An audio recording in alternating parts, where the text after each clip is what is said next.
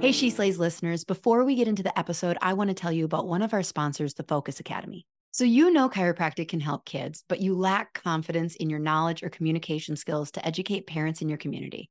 I've got a solution for you. The Focus Academy gives you the training and education to understand the why behind those wins and challenges you're seeing in clinic. They teach you how to perform a full brain based exam, how to go beyond just the subluxation, but stay principled in your chiropractic approach and address and understand the consequences on brain development. They take a two pronged approach.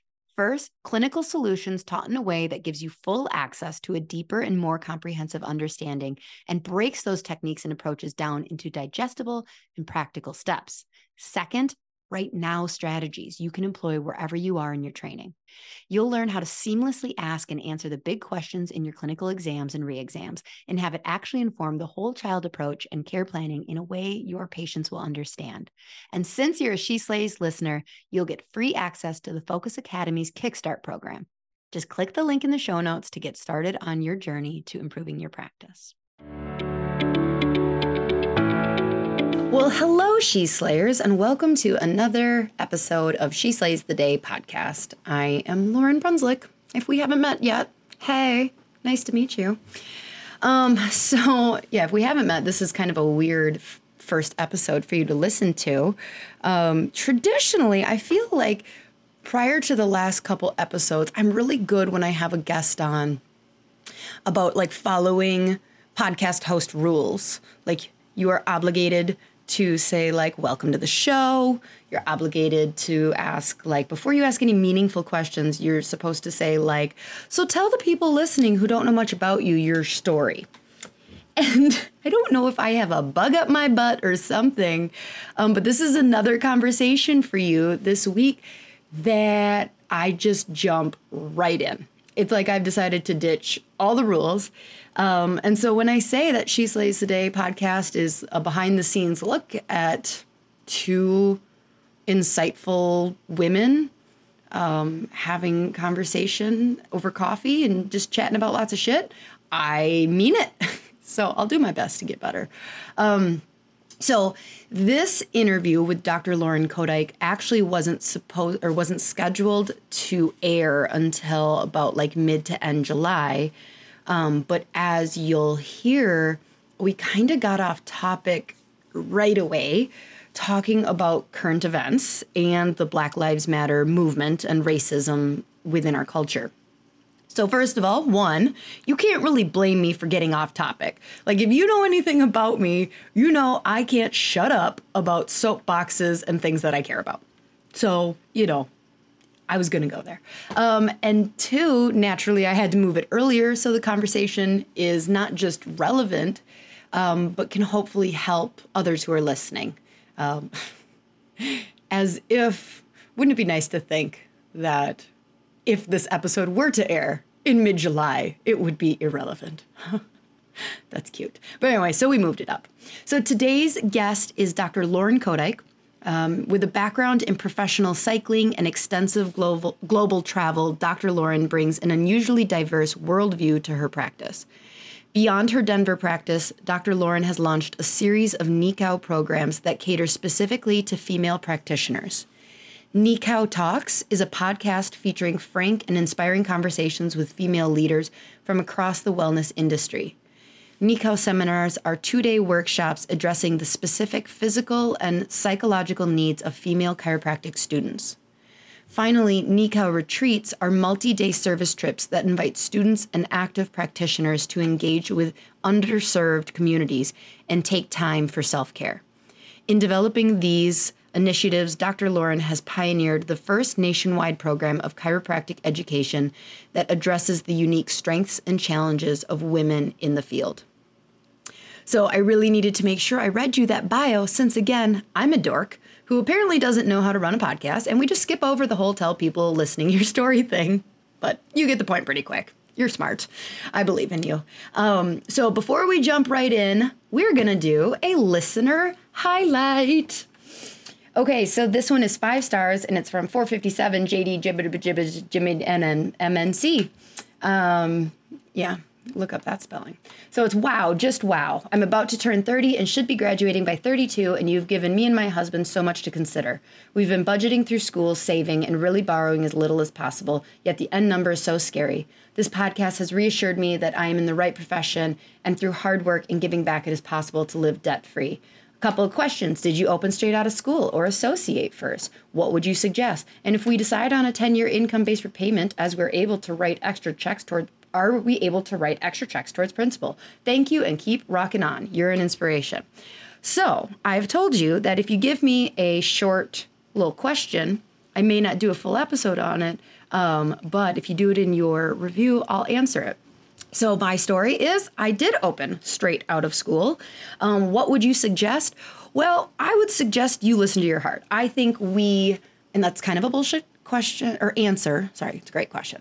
Um, we have a whole episode devoted to whether you should associate or own. The gist of it is, is that I think we really make um, associating like this bad thing that is like, oh, you're not using your degree to its full extent. So you have to, um, you know, really listen to what you're being called to. Me, I have joked before that I was such a cocky little whatever when I graduated that there was no way I could have associated for someone else because I knew everything. I knew everything. I knew more when I graduated than I know now. So um, that's what I did, but that's not necessarily what um, might be right for you. And then the 10 year income based repayment are we able to write extra checks towards principal? Um, that's a complicated question that is ever, ever changing, especially with our current day with COVID and things like that. Like as of now, as we look, like um, they're like I think currently still delayed until September on having to make payments. Um, as long so right now with COVID, if your accrued principal of interest or of um, yeah of interest is paid down to zero, then extra money you give goes towards principal. But no extra money goes towards principal until you've paid your accrued interest down to zero. And so you can go find your accrued interest on the website and things like that. Um, but thank you so much for the awesome review. I really appreciate it. I think you're an inspiration. Um, if I could figure out who the heck 457 JD, just SYM and NMC on iTunes is or Apple Podcasts, iTunes. that's how that's how old I am, guys. All right, so before we jump in, let's bring God into all of this as we listen and pray. God, for real, how many times do I have to say, What the heck is your plan here in 2020 in a prayer? Oh, help me to continue to give up the need to know. My heart trusts you and the energy of all things that are playing out here help my head to do the same. Remind me when I get so caught up in needing to help out in all the ways and do all the things and learn and read all the things that many of these problems unraveling and are really coming into the spotlight in 2020 will not be irrelevant in two months, unfortunately. And that the work needs to be done internally, genuinely, and thoughtfully help all those listening who don't know what to do next to just continue to trust their innate that they have the answers inside of themselves and to listen to the supportive guides that you've conveniently placed in their lives to keep talking uh, even if it feels like they're going in circles um, that that talking sometimes is like a soup simmering and is developing its character and its depth so continue praying and continue seeking answers that are all founded in love, because that's it's been the message said over and over again. We're here to love. We're here to love one another. In your name we pray. Amen. Okay, people, so here is my conversation with Dr. Lauren Koedyk. Hope you like it. If not, I don't know, then stop listening. Love you. How long have you been doing the She Slays podcast? One year. I th- oh shoot, I missed my one year anniversary. Well, oh. I mean, huh, I think right around our one year anniversary is probably when um, Blackout Tuesday happened. Hmm. And so, like, you know, I, I was talking to Dr. Tamara McIntyre about this, where when we when I scheduled her to come on, I basically said in mid March, like, do you want to come on now. And you know obviously conversation is going to be around covid. Or would you like to come in come on like the end of may when we're kind of done talking about all this? And she's like let's wait until the end of may. And so mm-hmm. we were laughing as we're recording like yeah that was cute of us to think that we would be done with this. But anyway so like right around my one year anniversary of the podcast um, huh you know, very much more important things kind of took the stage. So it just is kind of like, you know what? I don't know. And just social media is like the last place I want to be right now, too. Yeah. Yes, it is certainly dose dependent. It's like, how long can I be in that swimming pool? Yeah. For sure. Yeah. Like literally right before I got on, I might have started a um, a Facebook war with my dad on like he posted something and I'm like, Dad, I'm reading this as racist. Anybody listening, like I am wagging my finger, like, Dad, you need to explain yourself. yeah. Well, I think that's what's so important right now. It's like if we aren't able to own our own racial bias, Mm-hmm. It's like nothing's going to change. Like the term white supremacist is no longer the crazy people in the suburbs. I literally like, just listened to a podcast about yeah. that morning on my run talking about um, what the term white supremacy actually means. And I was like, oh, that's interesting. Okay. But yeah. Well, so yeah. we've like, yeah, I think all of those terms are like being broken down and stretched out, and we're starting to see ourselves in all of them. And and it's only, I think, in that self inquiry that we're able to start to unpick the yeah. the clear higher like what's what's so interesting about the United States is it's it's not overtly hierarchical and caste and like society has its tiers, but it's more covert. Mm-hmm. You know, so it's like is that you're so like because you're originally from New Zealand, right? Mm-hmm. Okay, so your yeah. impression is that we kind of like do a good job of hiding it. Oh, we do a great job at hiding a lot of things, like anything that makes us uncomfortable. Like mm-hmm. what we're the most medicated, addicted, yep. numbed out society in the world, and our health statistics are like through the roof. But the amount of money that we throw at it is also like it's like nothing makes sense and no one's asking any questions. Yep. And no, now, questions. now we're so incredibly uncomfortable that we're like, oh, universal healthcare would be really useful in a pandemic. yeah. Yeah. I mean, um, it's funny because in one sense I feel like so you graduated 2010, right? So I'm yes. assuming you're we're a similar age. Um, I graduated sorry, 2011. Yeah. Right? Okay, I mm-hmm. graduated 2010.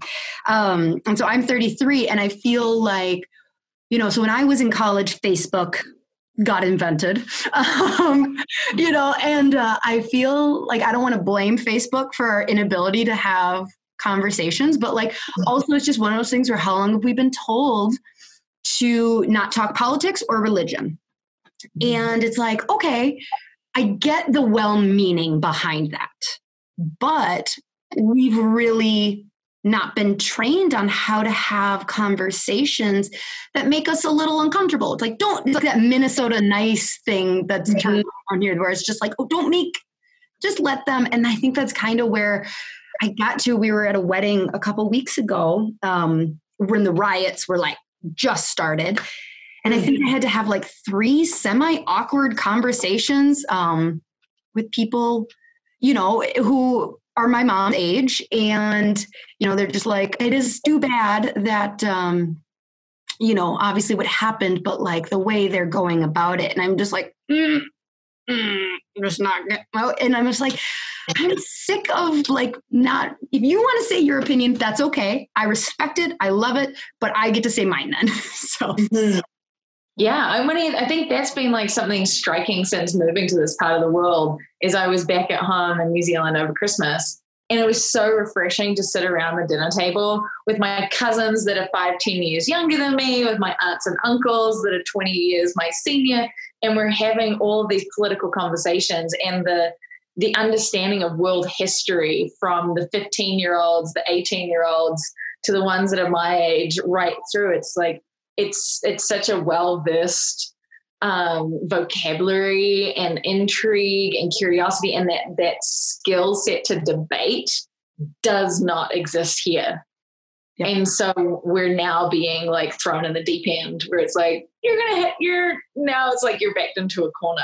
Yeah. Um, like, and now you're going to debate something super, super important. It's like, oh God. yeah. We didn't, yeah, we missed all the baby steps. This is like, you've been ignoring this so long now, you're just to be thrown thrown in level 10 yeah one of the um so i mean you know i was i posted the black square thing and i have a lot of feelings about people who were against posting of the black square. I'm not going to step on that soapbox. But one of the things that i actually thought was the truest in like i don't want to say attacking the blackout tuesday kind of um, was someone saying like why would you go silent when racists are so loud and i was like oh shit that's mm, that's a good point. That's a good point. But you know, mm. it was just just an interesting world we're living in right now. yeah, and I think that that's that's the like the two step dance that Devin and I were speaking about last week when we were speaking to this, which it was like we have to transcend the right, wrong, good, bad, should, shouldn't, and it's like God, we're all well. Ask me. It's like we're all trying to do our best to create more um, equality, more community, more heard voices, more of a harmonious place for everyone to to live in and if it's a black square and then someone's like being like why are you pre-? it's like ah oh, we're just point. trying You're missing the point yeah it's like like i get it it's like no i didn't have all of like i haven't been studying this for the last 10 years i'm also late to the party like I've also had my head in the sand. It's like, and now it's not. Yep. And so like I'm showing up and I think the more we can hold each other in that light feels much more beneficial moving forward. Definitely does. I mean, it's uh, you know, people have commented all over the internet and you know, over just like how crazy 2020 has been. And I think that um I have to be careful how to say this uh, because obviously I'm not grateful for any of the shitty stuff that has happened. Blah. Silver lining in it being dragged out and one thing after another happening, like huge things, is that it is, I feel like it is forcing us to evolve. Like it's forcing you to not stay in the middle of the road and like figure some shit out, do that shadow work. Because I mean, like, I think that if COVID would have been like, oh, March and April were really uncomfortable, we would return back and like, and we were just kind of back to normal life. 99% of us would have missed the opportunity and just returned to normal. Yeah. Well, I, I think like imagine if you walked into a birth and you never knew, like you didn't know, it had any frame of reference of what that is.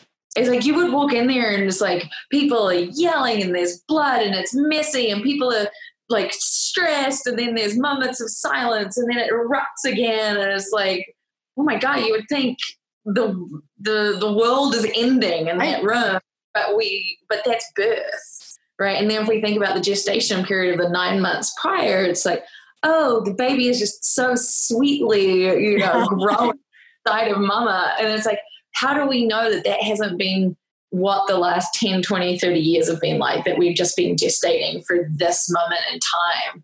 And for us to look around, and especially with the philosophy of chiropractic, like I think that's a match for us in how to navigate the world. If we understand that our major premise is that there's a universal intelligence that coordinates all matter all the time, always, unwaveringly perfect and then we look out our front door and consider that something's gone terribly wrong, it's like, and there's the chiropractic separation, like there's the subluxation within the chiropractor. And so, how can we walk in the world right now, seeing the intelligence and being with being with what's happening while also at exactly the same time holding the highest perspective of the vision of what's possible for, for humanity. And that intention alone pulls us through the birth canal. If the mother didn't give birth knowing that in X amount of time she's going to hold this sweet bundle of joy, where like where's the fuel, the courage to move through those really difficult periods of labor? And so I think right now it's like we absolutely have to hold the highest vision possible for a new way of being in society, mm-hmm. knowing that that will be better for everyone at the same time as not checking out, not distracting ourselves from really truly what is happening. Because what is really truly happening right now is extraordinary and is incredibly intense. And we need to, it's like Gandhi, right? It's like be the change you want to see in the world. Black Lives Matter. It's like, where's that in me? As a white woman from New Zealand, plunking herself in the United States, how many excuses do I have to check out right now? This isn't my community. This isn't my culture. And it's like, bullshit. Do I feel superior because of the color of my skin? Yeah, there's an aspect of me that absolutely feels that. And that's how I've walked in the world. Mm-hmm. And so if I don't own that, because that's in my country, that's in New Zealand, our indigenous cultures, like white skinned people were absolutely held superior and have been for like however like centuries we've had white supremacy and so it's a now that it's like we need to as white people like racism i believe is a white person problem. Yeah. We we are yes i do. Yeah I and i don't have um i can't disagree with it. I like I have like I said I, that's just more of like a oh cool all right. mm-hmm. um, you know I Glennon Doyle's book have you read mm, Untamed Mm-hmm. Yeah, her chapter on race was um, sure perfectly timed. Like, holy cow. I mean, I think she talked about how her editors asked her to remove that whole chapter. Um, huh. I'm pretty sure if I'm remembering right, like they didn't really want it in there. It seemed like it didn't fit. Like, um, and she says something along the lines of like, how much she hates that racism is inside of her. Yes. And that like admitting so much of us like the term i'm learning all these terms gaslighting of saying like i'm mm-hmm. not racist the racism doesn't exist and all of that is like the best things you can start to do is go like no first of all like yes it is wrong to be racist but like you have to admit that like this was programmed into you. She brings up the analogy of like you would watch the news that was just like shocking. Black man arrested black man arrested like you know this isn't new. And then it would go to cops. And i remember watching cops and just being like yeah this was like programmed in. And it's yeah. Yeah, and it's and it's not if it exists, it's where it exists in us. It's mm-hmm. not if we are racist, it's where where is that manifesting in our lives? Because if it is true that as within, so without, what we see out in the world in the one nervous system, the one nervous system, if it exists in the one nervous system and we are clear and connected beings, if we are connected to the one nervous system, then absolutely it exists in my nervous system. And so my job is like, where is it in my nervous system? Mm-hmm. And if it's in my subconscious mind, you know, Bruce Lipton's works brilliant because of that. Bruce Lipton is like 85 to 90% of our life. We run on our subconscious mind. We are just running a program. And maybe if we're lucky, 15% of the time we are awake, conscious beings. And so, what we need to do, what we're being called to do in this moment, is pluck racism and race disparity and where we feel superior as white people and pluck it out of our subconscious mind and plonk it in our consciousness so that we can unwind it because it's running the show down here. At least up here, we get to be conscious of it and choose differently and then rewrite rewrite that program is how I see it. I really love that way of thinking about it and bringing in Bruce Lipton. Um, mm. By the way, you're a badass podcast guest because I did not bring you on to talk about this at all. And we just like, boom, let's talk about the race situation and just yeah. like you're like yep all right i will go there um so one of the quotes that you talked about um, when i heard you speak was by cynthia Occelli and i'll read it because i pulled it up it's just perfect and it said proceed to achieve its greatest expression it must come completely undone the shell cracks, its insides come out, and everything changes. To someone who doesn't understand growth, it would look like a complete destruction. Can you talk to me a little bit about like what that quote, how you feel like that quote applies to kind of everything we've been going through in 2020 and what it means to you and Yes. Thank you for bringing that quote to this conversation because it matches mm-hmm. what is happening right now, I think, I believe, I see, I observe. And we are in no question, we are in a rhythm of chaos. And we're in a season of winter. For some people, maybe winter coming into spring, but like we are in chaos and and the cheat sheet or the best friend that you want by your side in the season of chaos or the rhythm of chaos is an understanding that it is where we don't know. Um, chaos is what we don't know that we don't know. We have to completely let go, and then we have to let go of letting go. We have to surrender. The shadow of chaos is confusion. And so, what we know as chiropractors is what what do you think happens to our nervous system in the rhythm of chaos? it's like wow like we either depending on our history depending on our trauma history we're either going to if we're fortunate go into the sympathetic nervous system and stay in fight or flight so we're still mobilized or depending on our history we're going to drop down into dorsal vagal tone and therefore become paralyzed and frozen and unable to move and so we're going to be overtaken by the inertia of what is happening so we become like stone and the, the teaching of that quote, which is that for us to become who we truly can be and to, to achieve our full expression, is that it's the cosmic joke, but this is what has to happen. Mm-hmm. We have to become completely undone because it's only Elizabeth Gilbert gives a great um, uh, teaching also that real change, soul change, no one does by choice. It is yep. only have our back so far against the wall. It's painful.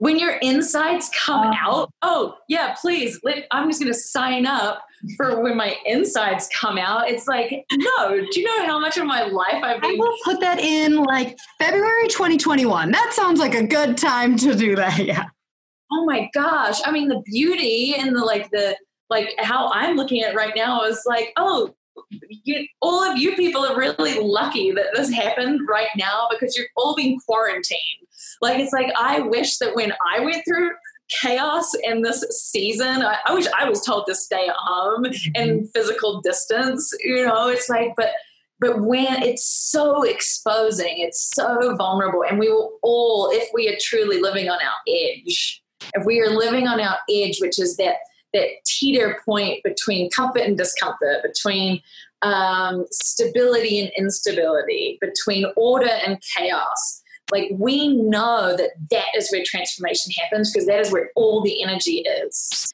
And if we're truly living in the present moment, that's where we are. We are walking that line every day, every day. And to show up and choose to live on our edge is so it requires training is actually what it requires it requires training yeah It requires- i have a question about this edge thing. So sure. like, because i feel like so often what we hear is like you have to go into your discomfort zone and like mm. it implies that i'm so far from my comfort. But you say on the edge. Can you say more? Yeah. Yes, so um, it's a very important concept to understand, especially what I've seen as I've been teaching the Nikau Women's Adjusting seminars. So for the last three years, I've been conducting essentially a social experiment with women, weekend in, weekend out, traveling around the nation and putting them in the incubator to, using air quotes, teach them like chiropractic adjustments, but it's completely an experiment around the psychology of the female mind. And you put a student in discomfort and layer them with expectation, you will not get transformation. You put a student in a really comfortable environment where they get to mm, choose to just watch and sit on the sidelines, you will not get transformation. What you have to do and what a great teacher and a great environment will support is this is this edge experience. So they have to if we take perfectionism, for example, so type A overachiever going to graduate school, enrolled in a doctor of chiropractic, like they are more abundant than those that are not. So it's like you take a perfectionist and they're already more comfortable with being uncomfortable. Like it's like reverse psychology. It's like they're already way too out of their comfort zone they're and they're so far out of their comfort zone that their nervous system can't learn. And so if we put them in the middle, and it's a term that Brene Brown uses, which is healthy stretching. So perfectionism comes from the root of I'm not good enough. And so if I externally validate myself by all of these skills externally, then I'm going to grab my self worth from out there you can grab all the skills you like and you do not pull the weight of I'm not good enough. Now, if you can put yourself on your edge in healthy stretch, healthy stretch comes from the root of I know and feel that there's a power inside of me. I know and feel that I want to be of service to humanity. I know and feel that I am curious and intrigued and committed to this thing that I've seen cause magic in people's lives, and I want to feel that in my own hands. So you put that seed and then you put them in an environment of playfulness, of acceptance, of approval and celebration. You can see transformation between Saturday morning at 8 a.m. and 33 hours later when we close circle in these seminars at 5 p.m. on Sunday. It is awe inspiring what's possible. These women's lives change. It's not that their skill set changes, their skill set is a byproduct, a side effect of the fact that they have been celebrated in sisterhood for in an in a focused, intentional environment. And what we know, it's like it's like Neo being plugged in to like the jujitsu program on on um, the Matrix. Mm-hmm. It's an intense incubator of love driven service where the brain can learn and uptake information and reprogram so quickly and then we give them all of the resources so that they're not also worried about because their overachiever yeah. will be like how am i going to do how and they're worried about the future because they're future oriented am i going to be good enough in the future and to bring them planted into the present moment is also we, we have to speak to the educated mind. And again, chiropractic philosophy gives us that map. It's like, okay, let's take care of the educated mind, give you notes, give you strategies for the future, know that you've got community and you've got a place to come back to. This is not going away, so it gets them out of scarcity. And then just plonk them in a playful environment that they want to be in. And I speak to them about where energy is because energy is required for, t- for transformation. And I think about kids, kids in the practice, kids in my life, my brother's kids. It's like, God, like the, the thing that parents want is like they just don't get tired. They don't get tired until they've exhausted their metabolic like requirements or or, or, or, or resources, and then they just crash. Yep. But the thing about kids is that kids are present. They have no concept of time until the brain develops around six or seven when the left brain comes online. And then they have this concept of forward and back. But until that point, they don't understand time. And so they are living moment to moment. And therefore, they have an abundant access to energy. And so when our students and when ourselves are starting to be in this fatigue cycle, all we have to ask ourselves is where am I living? Where am I living? Am I too far in the past? Am I thinking about the past? Am I too far in the future? Because there's no energy there, because that's a concept of the mind all of the energy resides in in the now plane. Um, and so to do that in community, which these women's seminars provide, is like it's a supercharged incubator to teach you to experience something that you may have never experienced. And once your nervous system feels something, then you have a reference to go back to, which is the power of visualization, which is different to living in the past or future. That's that's intentional creation. Yeah, Joe Dispenza. Um, I was reading that a couple months ago, where he talked about in his book, um, I, his second, his most recent one, um, where he talked about how like humans are this very unique brain that you know. So if we're a deer and a wolf frightens us we're scared we are in fight or flight in that moment but the deer you know two hours later when it survives or uh, 20 minutes later when it survives the attack and the wolf is gone isn't going like holy cow that was scary. Like it's not reliving that adrenaline. And he's talking about how you know humans we do this. And not only that but we live we release adrenaline imagining the next wolf attack where it's just like so we are just continually fueling this fight or flight because we're in the past, we're in the future, we're rarely in the present, and then we wonder why we're all going through goddamn adrenal fatigue. Hmm. Yes, and I think that's also the power of chiropractic.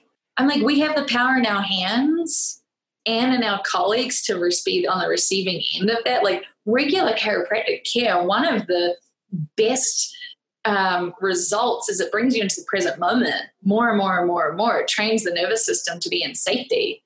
And a nervous system in safety is more inclined to be here and now because it can be with its its experience.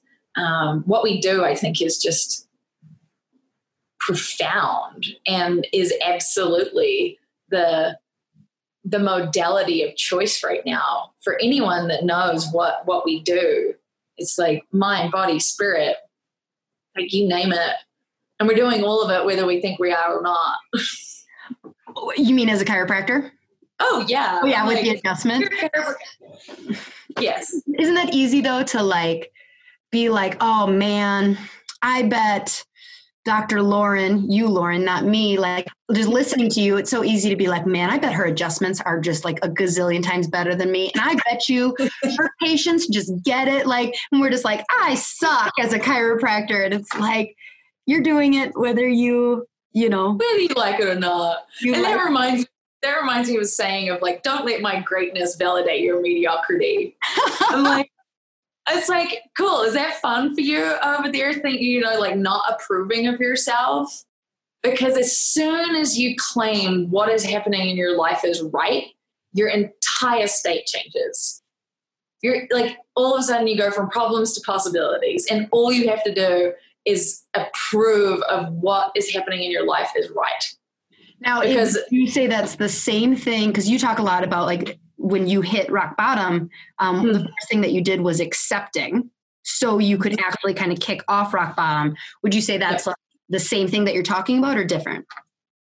Yeah, because if we're just flailing, feeling like we're not like social media is such a it's like quicksand that it'll just suck you in and it's and it's going to suck you in as either side you're either going to feel inferior or superior which is the same like coin. It's different sides of the same freaking coin. And so social media for me is like dose dependent. Like I'll drop in, drop out, drop in, drop out because I have I'm also accustomed to the human condition.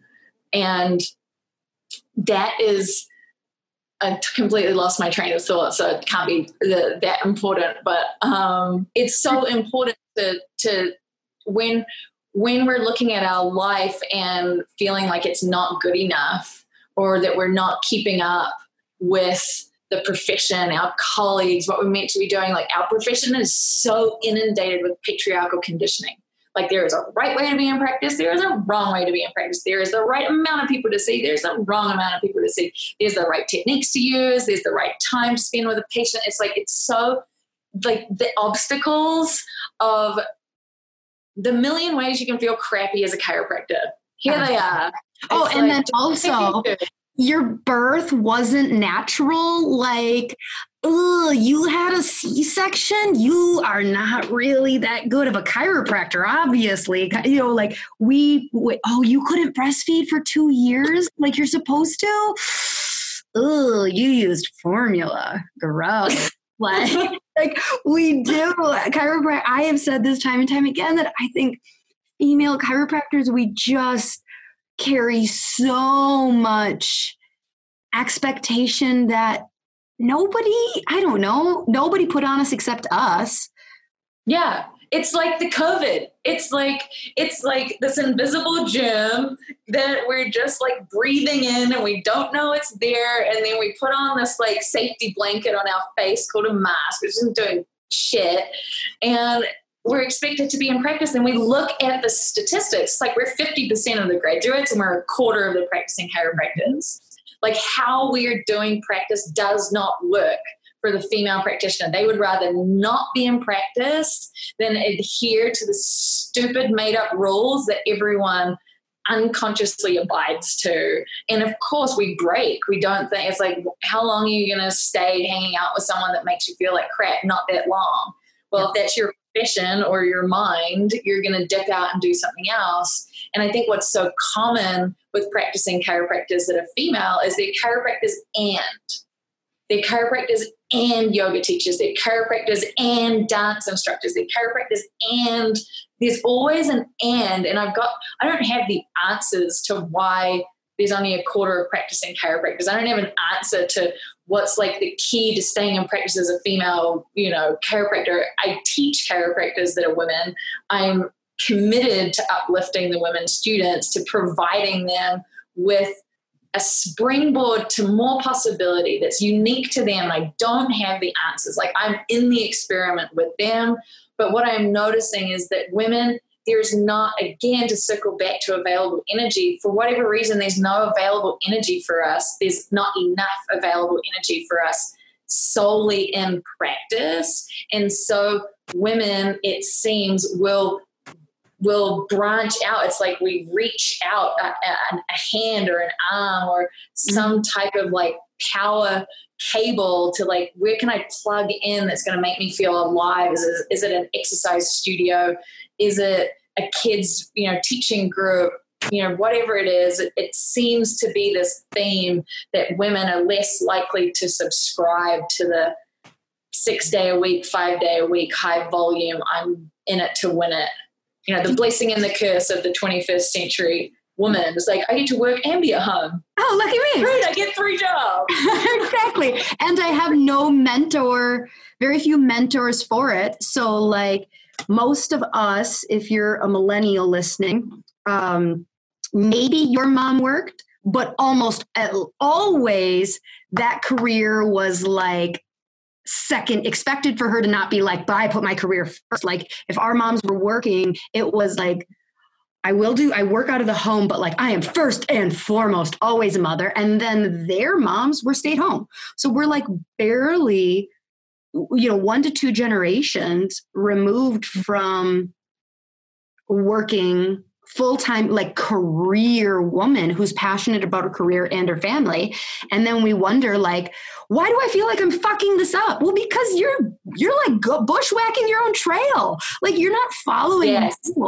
do you think that a lack of because you talk about like women how we as chiropractors reach out for energy into like other things. Do you think that that's because we don't have enough female mentors or like what do you oh, yeah yeah i mean it's hard though i can think of so many right now I, I can think of so many but it's also like they're i don't like the token female though what's that they're kind of like the token female where it's like well i can think of a lot because you know, they're kind of like hung in front of us at conference, like, look, we have a woman on the stage. Yes. It's not um, common. Like you would never yeah. have 50% women. Eh, maybe. No, it's, and, it, and it's like uh, if we take the New Zealand governmental elections, if there was a woman on the ballot, we wouldn't as a nation be like, wow, I hope the woman wins. It's like, no, we've had women prime ministers since I was 10 in the United States, it's like, oh, I wonder if, if, a woman is going to be the president. It's like, wow, we see it in our profession. It's like, and we have to we have to start to to to open our perspective of like what was Dee and BJ's relationship to women like? I don't know. I haven't done that that curious reading. I'm not sure if I want to know, but you know, it, it might be enlightening. Like, what have what is the conditioning in the structure of how our profession has grown, and why is there these inherent issues right now? It's, and and I would say we would see it right all the way back we would see it right the way back women have not been valued, women have not been educated as often or as frequently or as fully. They haven't been given the opportunities, and we haven't we haven't also. It's a it's a female problem too because we also haven't shown up. And it's like, so we're all playing the same game. And I was listening to a webinar the other day where it was like, we have been conditioned to because of our privilege, we have been conditioned that if we rock the boat, we will lose mm-hmm. our access to our privilege. And so we're also oppressed because of our privilege and so and, and again that comes back to the neural programming of our own brains which is why chiropractors have the golden key to unlocking a better humanity because it's all based in scarcity of resources mm-hmm. because if we truly believed even as white people as women that there was equal opportunity and the sky's the limit and i may have cracked that code somewhat moving to the united states because I got to like hitch onto a a conditioned global belief system of the American dream. And I've used that for my advantage because my brain believes that in this country the sky is the limit. And I do not believe I would have achieved this level of success in another country we have that going for us, I guess. Um, yeah. so when we talk about, we are kind of just talking about the female mentors and like, what does it take for a woman to stay in practice? Like, we don't really know um, why there's only 25%. And I think I would guess that part of the problem is that, you know, you talk about this patriarchal, like there's a right way to practice and a wrong way. There's the right number of patients to see. Um, and it be is often being set here it goes. I don't know how many minutes. I'm, oh, I'm pretty far in before I bring up the Enneagram. I told you I would do it, but male or female, just in general, a lot of the people that we see on stages, starting podcasts, giving things, they tend to be Enneagram type threes. It's just a just a statistic. I, as a three, I'm just saying, like, and you're also a three. Right? I am also three, yes. Although it's funny because when I was listening to your talk and about your whole like Cambodia and thing, I'm just like, I identified the seven. I was like, mm-hmm. and you're talking about like, I just not feeling. And I'm like, mm-hmm, that's also characteristic of a seven and a three. um, but anyway, so we're achievers. Like naturally, um, we like to be on stage and achieving. And so it's great because, you know, as females, we're achieving a lot, but the non threes are going like, but that looks like a lot of energy and I don't want to do that. And so it's almost like, I don't want to say, I don't know how to say it. I feel like the reason we don't see a lot of female mentors is because it's almost like we are doing the same thing of like, yeah, but look at you juggling it all, you know, like look at you being it all, and I can't be that. And so we don't see a ton of female mentors being like, hey, I see 50 people a week, but I'm not going to work my ass off to get on a stage and tell you that. I'm not going to work my ass off to have a podcast to be like, I'm super happy making 75,000 like you know like and so we don't give them these other forms of what practice can be like. Do you agree or completely disagree? You're to- totally allowed to disagree. I, can, I, I completely agree and i think that's also potentially why the women have gravitated toward my story because what you just described is what I've chosen to do in practice and on and i think because we don't see a lot of that which is my story is there's an assumption that that's not how I run my practice. There's the assumption that that's not how I live my life. And it's interesting that you bring up the seven because recently I retook the Enneagram test and it came out as a seven. And I was like, well, shoot, am I three or seven, a three or a seven? But that also speaks to something that has very much been a present energy in my career, which is this like it's like I'm almost in this like fist fight or this like tug of war of do I want to like completely dive into my three achiever and then I'll get down that road and I'll be like, ah, can I just like sell all my things and put all my stuff in a backpack and go surf for three months? And and I've done that. And I've done that again and again and again. And I think now in my ninth year of practice and in my early 30s, it's like, okay, I'm starting to get more integration about with those two aspects of myself. Like young when I was younger, they were more polarized. And now it's like moving from that. It's not this or that, it's like this and that. And and that's where I really do like shut down my exposure to social media because social media is like a three platform. Yes. You know, and so like, like, I don't know. I think you might be because you know a, a big reason that um, sevens can still be mistyped as threes, and I'm not saying mm-hmm. you're mistyped or whatever. I'm just saying uh, I definitely I had to research threes versus sevens because I kept getting similar uh, things that would come up where it's like I'm a three, I'm a seven, and the biggest differentiator is that a seven can go like needs an experience. And so they sometimes they end up becoming very achiever oriented because they're like and now i'm going to write a book and now i'm going to do this. And it's like ah. But sevens don't tend to need the recognition. They mm-hmm. don't tend to need the applause that a 3 does. A 3 mm-hmm.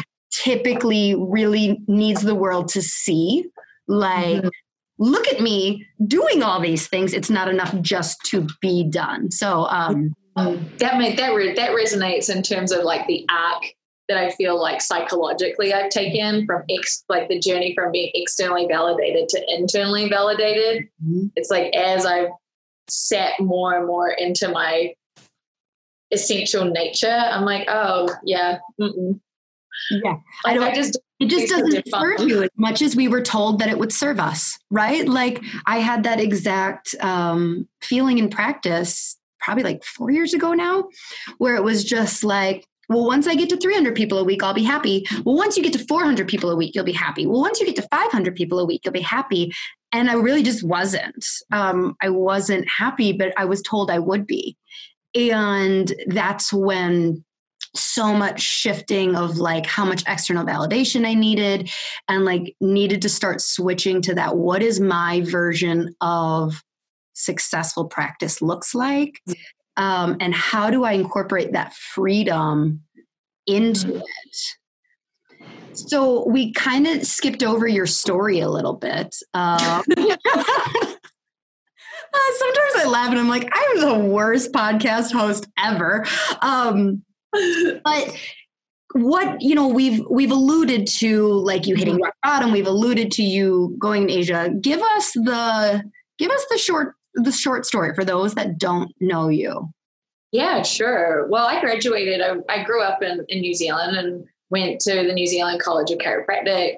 And i was a young graduate because in new zealand you can go straight from high school and so it's a five year program that if you know exactly what you want to do, you can go straight at 18. So I had classmates that were 22 graduating. Wow. I I was a full time cyclist before I went to chiropractic school. So I was racing with the New Zealand women's national team. And we were based in Boulder, Colorado, which now is 30 minutes up the road. And so I spent a number of years racing in the United States as a full time athlete using chiropractic care for performance. And as I got more and more into practices and seeing my own recovery, and then also seeing how these chiropractors were so fulfilled in their jobs and seeing happy and healthy people, I was like, well, that looks exactly like what I want to do. And so I finished up racing here after getting two concussions and went back to New Zealand and was under a scholarship program to go through the chiropractic, my chiropractic studies. And so I graduated at 24. And at that point, it was like, well, I don't want to go from a five year program to just signing a contract for two years. And I certainly don't want to like set up shop and never move again, which was the advice from my chiropractor. How do you run a successful practice? You open up and never move. Yeah. I was like, could you just put handcuffs on me yeah. right now? that sounds like my version of living hell. Um, and so I started locuming, and locuming is like being a coverage doc. And I did maternity leave coverages, I did vacation coverage, I did injury coverage. And so I spent the following like four or five or US in New Zealand and also in England. And so okay. I sat the board exams for England, I sat the board exams for Canada. My partner was Canadian at the time. And because the American exams fell within a month of the um, American exams, I took the American exams at the same time. So when I graduated, I had the whole globe really covered in terms of board exams. And yeah, and so I would travel up into Asia. I spent a year just backpacking around Asia until I ran out of money, which was my intention. And I think I called mum from Bali and was like, I ran out of money and I need to come home. And so, you know, I got like 400 bucks or whatever it was and got a flight back to New Zealand and then looked after a practice for three weeks, had more money than I had five months prior. And I just lived this cycle of adventure and spent time in an ashram and just immersed myself in yoga and spirituality and Buddhist countries and was a chiropractor on the side. You know, everyone backpacking has had usually has actually had like a history of chiropractic care. So when they meet um, formally, you know, a formally trained chiropractor, they will utilize us when you're in these foreign countries. And so I would just, I just did that for many years. I ended up meeting my partner who was American, which is how I ended up in Denver, Colorado. And then I moved here five years ago, fell under the wing of Dr. John Martinez and traveled and worked alongside him, um, which is just a phenomenal mentor to land on the other side of the planet. And and if you're not familiar with Dr. John, he runs NUMA seminars, the Tao Chiropractic with Eric Rubin. And that's very much in the lineage of Dr. Sue Brown, who I studied alongside, Valerie Pennacchio, Katina Manning, the BGI world, Arno's work. Like I'd never met Arno, but I was exposed to MLS and their training as a student. And so there's been all of these webs that have just been weaving me and then to land in a you know a rock bottom um, experience where I was going through a divorce. I was over here in the United States. I'd started a practice. I was sick. I had broken my back snowboarding. Like all of this happened like in a three month window, and it was from that explosion or implosion in my life that I leaned on sisterhood and it was through sisterhood that I that I rose and that I that I regained strength, but in a new way than I'd ever experienced before. And that was how Nikau Talks um, began, which was a live podcast that I did here in Denver, interviewing women entrepreneurs in the in the healthcare industry. It's how I started Nikau Retreats. I took a group of practice members um, down back to Cambodia and started to experience that. I started doing the Mexico retreats where it's just for female chiropractors and showing them the power of sisterhood in service. And then, of course, the nationwide women's focused um, adjusting seminars, which have just caught like wildfire. Um, I joke that I called it the Nikau Women's Adjusting Seminar like it's not even something fancy. It's not like fundamentals or elementals or roots or, you know, it's like this is a women's adjusting seminar and it just sold out, sold out, sold out, sold out. And it's like, wow, like women are so poorly resourced that you give them a space and a place to come with someone that's put their heart and soul into creating an easier um, path for them. It's it's been the it's been the greatest blessing um, to do this work and to sit in circle you know, month in, month out with our women chiropractors. I think the future of our profession is is so bright. I really don't worry about. I look at the mess, you know, up in our where we're all sitting, but what's coming up below us, they're way more switched on than oh my god, like I learn more from them than they learn from me, I'm sure. Yeah, I've heard multiple, multiple times from um, intuitive healers that talk about how, like, the next generation is coming to heal. Like, mm. they're coming to heal us. And, like, as we're entering into the Aquarian age, and like just all of this that is, you know, it's not promised to be easy, but it is promised to be work and moving. Uh, I've experienced the same thing with the podcast where like mm. I kind of I did try and come up with a clever name, but I don't think the name is. I literally could have said a woman chiropractor podcast, and I think that people would have been yes, mm-hmm, on it, on it, following. yes. So how has um? I'm assuming you don't have any retreats on the schedule? Like you're still doing the adjusting seminars, right? Or like what's going on this year? Yeah, I'm still doing the adjusting seminars and I do have retreats on the books. And usually it's a spring surf and service. So every spring, the Nikau surf and service trip goes down to Sayulita, which is on the Pacific coast in Mexico. And we spend the most incredible week and it's life changing. It's my most favorite week of the year. We adjust three days out of the seven that we're there, and we swim and rest and I teach the, the, the morning program of, of mindfulness and how to prepare ourselves to be a greatest service in our life to ourselves and our loved ones. And so now it's the fall surf and service. Um, so it's rescheduled to August and obviously pending travel restrictions and things like that. Um, and if it happens, great. We've got a full book um, of women ready and waiting to get on that. Registration is reopened because it is now in full. So if it does um, pique anyone's interest to jump on um, the website and, and, fire off an application form. Um, but yeah, it's still like really, it's so important to me to open the door for travel for the women in our profession because usually it's just that one experience of, oh, Mexico's not that scary. Oh, being in a Latin culture is not that scary. It's like, oh, you know, you can get by like really well through sign language. You can get a taxi, you can get, you know, a bus, you can order food, and you just don't know what you don't know. So mm-hmm. um, it's a lot of fun to take those take those trips for for those that are experienced travelers and and and not. Um, yeah, and then the women's adjusting seminar is just, you know, such a love of mine. So we'll be in Dallas in July. I'll be co-teaching with Katina Manning in um, August uh, at Life University in Atlanta, and then we'll hit Life West and Kansas City before the end of the year. Those, wow. that's, that's generally the the circuit.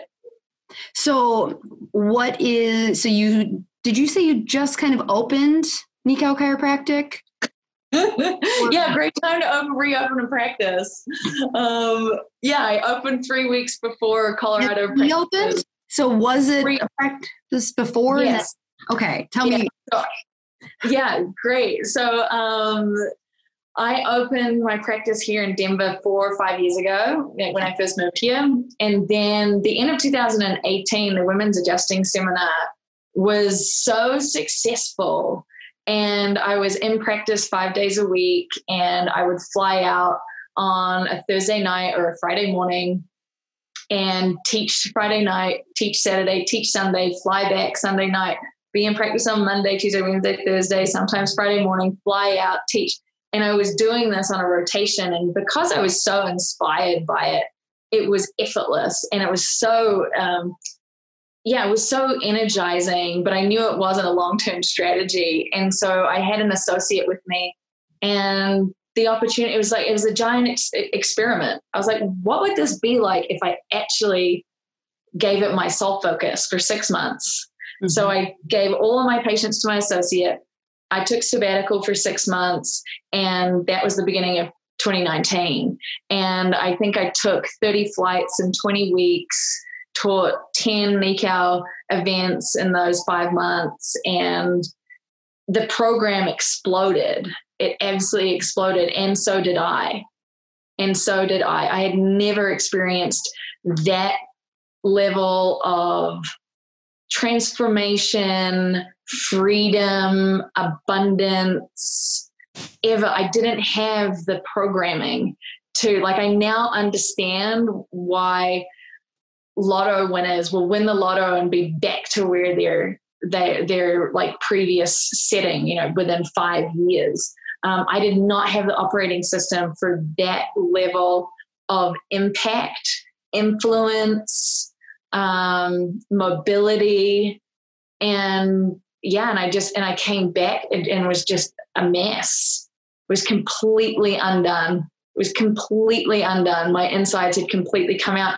And I really like crawled into a hole for four months and went to practice and just tried to rebuild my life again. Um, and to date, that has been the most harrowing journey. Um, and never would I have expected it to have come from success rather than um, devastation. So finding a balance sounds like so what finding a balance, like, finding a balance to be like okay i still do need the security of um of my patients and absolutely. um and having that brick and mortar to step into um but you also need so what does that look like now for you? Like if you could paint perfect um yeah. what would that look like for you going forward? Because we talked about how we don't have many um, women showing different options of like, yeah, you can do that and this. Like, mm-hmm. so what would be perfect, whether or not you're actually doing it now, anyways? Yeah, I do believe I'm doing it now. Like, now is the happiest I've ever been in my life. And it feels like it's like what I didn't realize before is that I'd built a house of cards. Um, and now it's like there's such deep roots and I understand what I value, what I need. And it's much like my teachings from like meditation practice or morning and mindfulness practice. The point is not to enjoy meditation. Your point isn't to like sit down and be like, oh, this is so fun. This is such a nice part of my day. No, it's the it's the thing you do because it allows everything else to flow effortlessly with ease, grace, and joy. And so what I've learned is that being in practice is a requirement for my well-being. And even though I, it doesn't give me the high highs like traveling around and joining in circle with women and, and being in sisterhood and watching lives change before my eyes it's like the the pace of practice the pace of transformation in practice is much slower. You know it happens over three months six months one year because you're taking a practice member through a care plan and it's like mm-hmm. it requires a different gear for me whereas yep. before like i'm in first gear or fifth gear like i'm flooring it or i'm like lying on the beach like it wasn't a very sophisticated nervous system now through through my own season of reckoning is I have much more bandwidth for the full spectrum of human experience, the full spectrum of, of human emotion. And now I can be with practice in a way that I haven't been able to before, which is I have to be okay with the slower pace. Mm-hmm. Um, and because of that, it actually allows me to really enjoy being in practice. And so now it's four days a week, one weekend a month. I travel and teach. I know that I can't do back to back weekends. Um, all these things that you don't know until you try them and right. Yeah, that was bad. That was a bad idea. really bad. well, I think you know um, I don't know if you've learned much about the six, but like it seems like the Enneagram six, but like a three goes to six in growth, and sixes oh. are they're much more this evolved like content with their group of women that they've like found in the sisterhood. And I don't think I think you maybe you're right. Maybe. oh well, are you going to be um you spoke at her story last year, right? I did. Are you going this year? No, I am not. I I'm yeah, that was such an interesting time to be asked to speak. Mm-hmm. Yeah. Because it was in the wake of being completely demolished. And so that's where it comes back full circle to like we will be asked as leaders to do things that are so far beyond our personal preference and what 2019 taught me was that what I was being called to do was so far beyond my personal preference. And so to show up in the name of a soul knowing, and I knew that like getting on that stage for me, all I had to do was show up, and that was enough for me. If I walked onto that stage and it did not matter what came out of my mouth, like I was proud of of, of me. And and I think if, if for the women listening, it's like we're all leaders in our own lives, mm-hmm. and we will be asked to show up at times that we absolutely don't want to. We don't think we can. We are questioning our value, our worth, our trust in the universe, like all of that was on the surface for me. But the amount of times that I've actually heard in the last six months, oh, you're talk at making history. And I'm like, I have no idea. What I don't know what he said. What did say? Completely blank. Um, but I'm glad it was helpful. I'm so glad it was helpful. And we just never know, you know, the impact we're making on people when we show up in a vulnerable, raw, and relatable space yeah it's tough to show up vulnerable you know you have to risk being embarrassed and then but like i can't tell um, you know, how many times that i've said something on an episode or on social media that was vulnerable and people were like that was really helpful like thanks so it's great mm. um, well shoot i was hoping you were going this year because i'm going and i wanted to i'm like all right how am i going to get to meet her in person but well let's let's let's give them a shout out when is it where is it Oh shit. October. You don't come on. I'm going.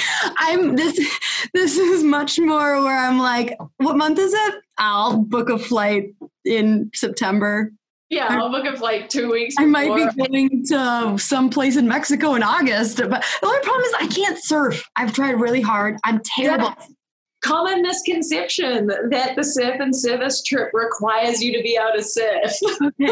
Like I think I, what I've come to is that I have such a tight psoas that I can't do the pop up. You can't pop. You can't hip hop. Girl, no, you can't. we can't. I can't. I'm really, real. Oh, yeah. I'm just really inflexible. So it's like me pulling my leg up is like yeah, it's contortion. So okay, well maybe if I don't have to surf, that but I want to surf. The seven in me wants. It is a lot of fun it is a lot of fun paddling around on boards and all being terrible. And that's the spirit of sisterhood. It's like there's zero requirement for you to be good at anything. It's yeah. like your the requirement is to show up and just to like be your childlike self. Oh, I love him. All right. Well, tell people where they can, um, like your website, how to follow you, how to fill out that application. Yeah. I mean, if you're interested in upcoming events, best place is the website, nikauchiropractic.com.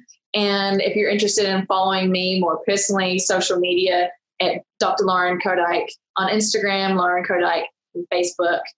It'll be around this podcast, how you spell yeah. all this. I know that question almost seems like obsolete. Like mm. it used to, you know, like you listen to podcasts from a long time ago and it's always like tell people how to follow you and i have to figure out a different like if i even need to ask that at the end because it's just kind of like i don't know google my name like i'm on everywhere. That's that's what happens. Like i have yet to have somebody who's like well i'm actually not on instagram. If you right. say, i'm not there or if you google me you won't find me. You could write me a letter in exactly. colorado to exactly.